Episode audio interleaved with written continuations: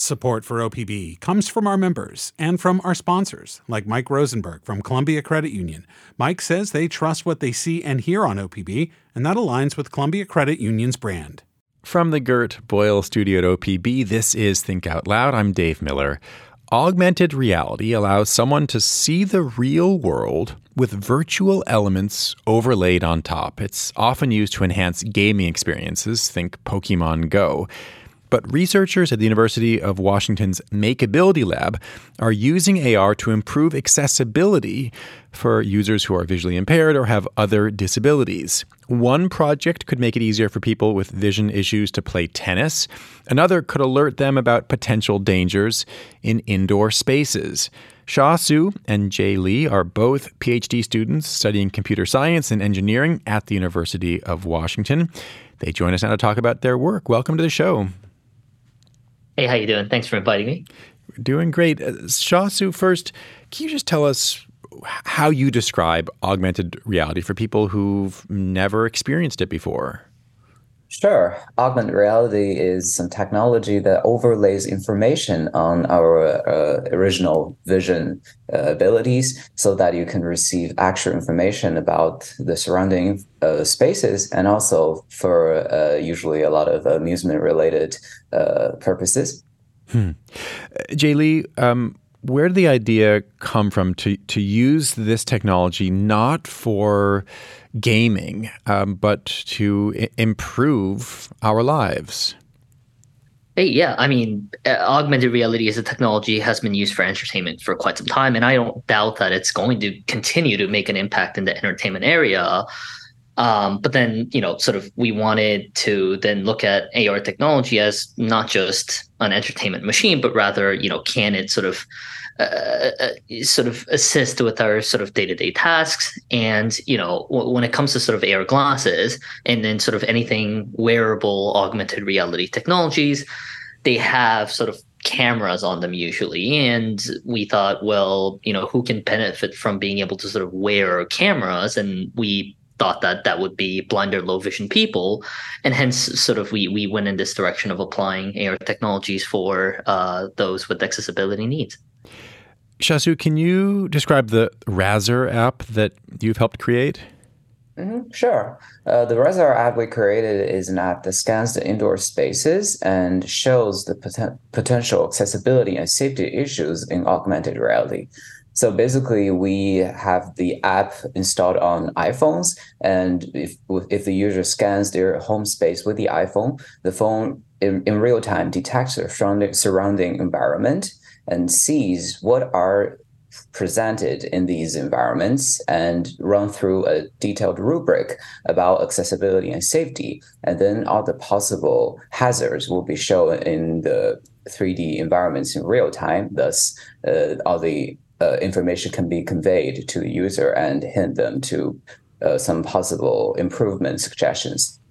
What are examples of what the app is looking for? Mm-hmm. Sure. Yeah. For example, some very common things that we uh, have found in our user study is people may have some uh, hazardous items in their homes. For example, they may have throw rug on their uh, bedrooms or living rooms, which can be some tripping hazards for our target communities like wheelchair users or blind or low vision people. And also, there can be some uh, uh, furniture dimension that doesn't fit the user's needs. For example, some of the kitchen counters and coffee tables might be a little bit too high or too low for the users. Thus, it can sometimes cause an inconvenience or, in some cases, danger to them. What's a what's a use case for this? I mean, a, a real world application because mm-hmm. I, I imagine in in people's existing indoor spaces, they know about the dangers that uh, hopefully they've they've tried mm-hmm. to mitigate those already. So when might somebody use this?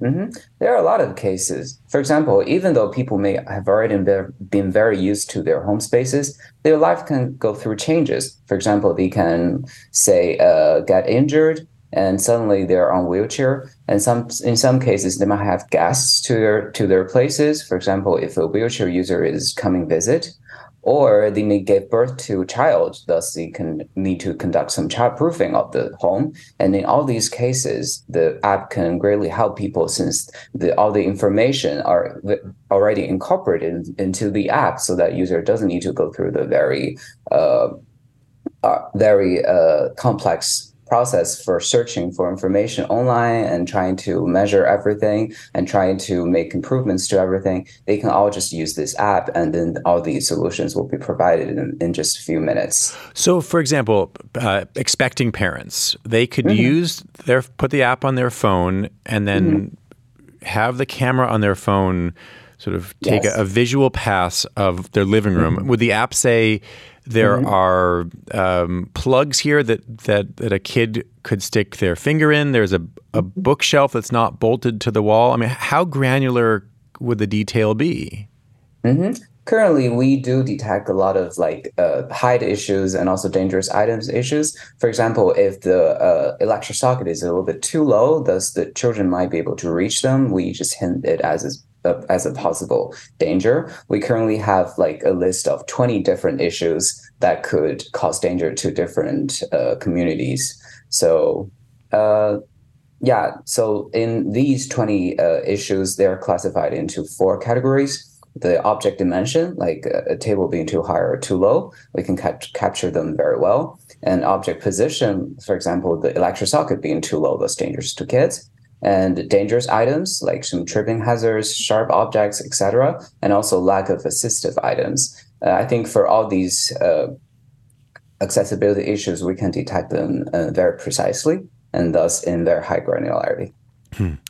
Jae Lee, one of the um, projects you've worked on is called ARTennis. Can you describe it? Yeah. Um, so uh, that project is about how can we sort of help uh, low vision people specifically, um, sort of how can we sort of assist them with playing tennis really? And and then you know looking at it in a broader sense how do we get them to sort of play sports? And so there's there's of course sports that have been sort of been transformed such that blind or low vision people can play um, these sports similar but but definitely has some differences. We we wanted to sort of explore how can we get them to play sports that you know us sighted people play as well. And so what the project aims to do is um, we realize that a lot of low vision sports players have trouble sensing depth. So, for example, if you think about basketball, if you sort of pass a ball to someone, we can uh, we can sort of understand how far away the ball may be and, and be able to catch it as well if, if a friend was to pass it. Whereas low vision people might might have some trouble sort of understanding how far away the ball is from them. And so we wanted to sort of uh, place visualizations on top of um, sort of moving sports objects such that it it sort of gives people a better sense as to how far away it is or how fast it's moving and etc. Can you describe what is actually going to be superimposed on um, the user's headset or, or glasses uh, when they when they play AR tennis? Right so you know g- given augmented reality technology they can still see the world. They can still see sort of if you're playing tennis you can see the ball you can see the net. What is being superimposed onto the real world is a, a red dot that represents sort of where the ball is and it's going to be slightly larger than the ball just so that it's easier to hit. Um, and there's also four sort of green arrows um, that are forming almost like a crosshair. Um, and that's supposed to sort of be sort of be be the visualization that increases the surface area of the overall ball. And the reason why this is important is because a lot of low vision people have sort of vision in part of their field of view. And so if it's just a you know small red dot, then then that ball may sort of go to parts of low vision people's field of vision in which they don't have any vision. And so sort of uh, there are crosshairs to sort of help them locate the ball better, um, especially since the ball is small in tennis. Um, and so that's being overlaid on top of a ball. Right. I mean, the ball is small and it moves really fast. It seems like you started with a with a challenging sport um, to make more visually, you know, readable. How quickly can the visual information spe- meaning a, a ball speeding through space, how quickly can it be processed and then superimposed back onto what the user is seeing? Right. I mean, we we first of all we chose tennis as a sort of um, initial challenge because tennis does have a very small yet fast, you know, uh, moving object, as in the tennis ball. Um, and so it, we thought, hey, if it works for tennis, it might work for sort of other sports as well, um, such as basketball. And so, how quickly can it do it? Well, it's running at about 30 frames per second or so, um, which means it is considered real time. Um, but the problem is, is, of course, a tennis ball is very fast, as you said, and so it, it, there is a bit of a bit of a sort of a lag behind it um, as of now, and that's obviously has to do with the limitation of the current technology. In that some of the um, AI, artificial intelligence algorithm that we have cannot actually be ran on the uh, glasses themselves. So what we had to do is, is we had to then sort of stream video, almost like YouTube would. Um, so we had to stream video onto like an external device um, and run the uh, AI algorithm there. And so there's of course latency and lag that happens from sort of sending video over to sort of an external device but one, once technology catches up and, and and and some of these problems are no longer existence, we we have confidence that it would run sort of fast enough such that it can track even a moving tennis ball in hmm. space.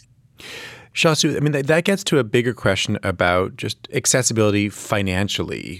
Where are we right now in terms of the the quality of the tools that we're talking about and and how much it costs for people to actually be able to have them in their hands or, or on their faces? Great question. Uh, I think it depends on what kind of devices are you using for augmented reality. So for both we two researchers, although we're both using augmented reality for accessibility purposes, we're using different devices. The RASSAR app, which I'm developing, is using the phone-based augmented reality. And in this case, as long as you have a compatible iPhone, in this case, an iPhone Pro lineup it, then it will just support all the experience we want to provide. And in this case, for a lot of people, the uh, actual cost for using this uh, device is zero dollar. Uh, but potentially for uh, Jae Lee's case, since he's using HoloLens for the uh, AR implementation, then potentially this will uh, come with an actual cost for a lot of people, because considering the fact that HoloLens is just not that widespread in people's hands. Hmm. And probably Jae want to uh, add some on this question. Yeah, Jae, how do you think about the the cost, which is its own version of accessibility? Uh, right. I mean, absolutely agree that, you know, cost is certainly going to be a big problem, especially with, I think, wearable sort of AR glasses. And as Xia said, uh, when it comes to sort of phone based AR, I, uh, you know, people with access to phones already may be able to utilize the technology right away. Whereas I, I haven't seen anyone that walks around wearing a AR glasses as of now. Um, but and and but the headset that we used is is uh thirty five hundred dollars, and and part of the reason why it is so expensive is because it's really for research purposes. It's designed for that, um, and it's developed by Microsoft. It's called the HoloLens. Um, but there are certainly sort of cheap alternatives that you know the, the public can get their hands on right now um, that that are going as low as, for example, two three hundred dollars. Um, and I think certainly with time, the technology will get better, and certainly it will get cheaper as well. Hopefully, um, given the given sort of the trend in companies building products and whatnot, uh, there has been a trend where the cost of the, these products have declined as well. And of course, you know, I, I'm not saying that it still won't be an accessibility hurdle because, again, people would have to purchase these technologies. But hopefully, at some point, it's being used for a lot of different use cases that it becomes sort of worthwhile to invest in. And then, you know, then accessibility can be sort of be a part of that headset as well. Jae, in the minute we have left, can you give us a sense for the privacy questions that you're also looking into these days? Right. I mean, privacy is certainly a big problem. As I said, AR glasses to us, we're looking at this as sort of having cameras that that are sort of constantly on top of your head. And if this is constantly looking out into the environment, then you run into a lot of privacy concerns, especially regarding sort of uh, people around and how would their faces for example be um, be included as part of the data that's being sent over um, and so I, I, think these are still big problems um, that still need to be resolved. We are looking at this from the perspective of, for example, can we blur people's faces and can we get consent somehow from people that are around that, hey, uh, yes, I am recording the space, but I need this for a specific reason. Here's the reason why. You know, do you give consent? So we're looking at this from the perspective of how can we get consent from people? How can we make sure their privacy is still being sort of uh, uh, preserved while also trying to help people who are who have these accessibility needs and you know for general public to then get access to some of the more cutting edge technology as well. Jae lee and Xia Su thanks very much. Thank you so much. Yeah. thanks for having us. Jae lee and Xia Su are phd students in computer science and engineering at the university of washington. We'll be back after a short break